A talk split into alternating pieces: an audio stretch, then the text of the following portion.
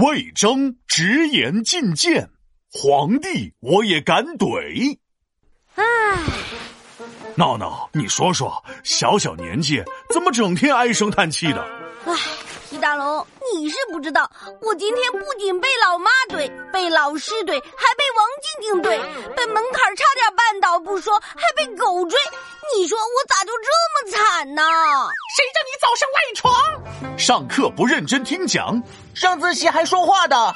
我觉得他们三个怼你怼的挺好的。我看你一天天懒懒散散的，就是欠个人怼你。别说了，别说了，我要是皇帝就好了。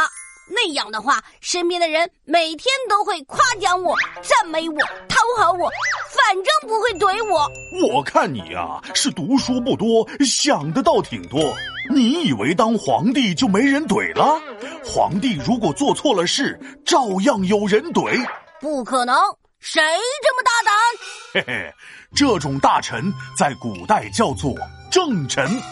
专门是实话实说不骗人，直言进谏忠骨魂，指出错误不留面儿。皇帝特别怕他们，这种正臣在历史上特别受大家尊敬。其中呢，有个代表就是唐朝的魏征。魏征是谁呀？还记得我之前给你讲的玄武门之变吗？记得记得，李建成和李世民两兄弟争皇位嘛。没错。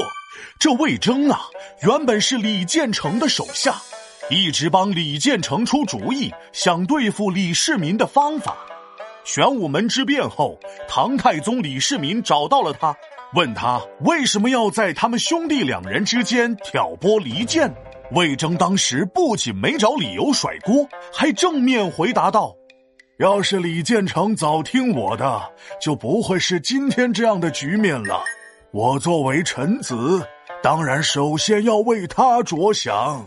这魏征说话胆子不小啊，他就不怕李世民要找他算账啊？要不怎么说李世民是一代明君呢？这李世民一看魏征坦坦荡荡，没有一丝隐瞒，不仅没怪罪他，还重用了他。李世民也太大度了吧！要是我，哼，别说对付我了，就是偷吃了我的半块巧克力，我也不会原谅他的。嘿嘿，你以为谁都跟你一样小气啊？哼！魏征当了李世民的大臣以后，还是跟原来一样，说话直来直去，不拐弯。有一回，李世民把魏征叫到了身边，问他怎么才能做一个好皇帝呢？魏征说。皇上，你这是个好问题，怎么才能做个好皇帝？别人的话要听进去呀，这样才能当好皇帝。嗯，这个魏征说的倒是挺有道理的，不过哪有人会喜欢天天听别人的批评啊？可不是嘛！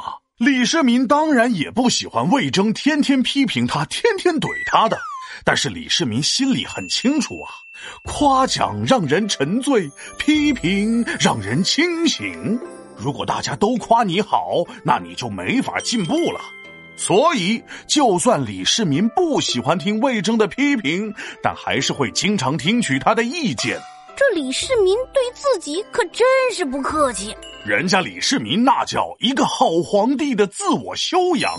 每次在李世民取得成绩、好大喜功、快要骄傲的时候，魏征都会跳出来把李世民狠狠的怼一顿，前前后后加起来怼了皇帝两百多次，加起来的奏章能有十万多字，江湖人称“魏怼怼”。魏征还真是用生命在怼李世民啊！嘿嘿，不过魏征的怼可没白怼。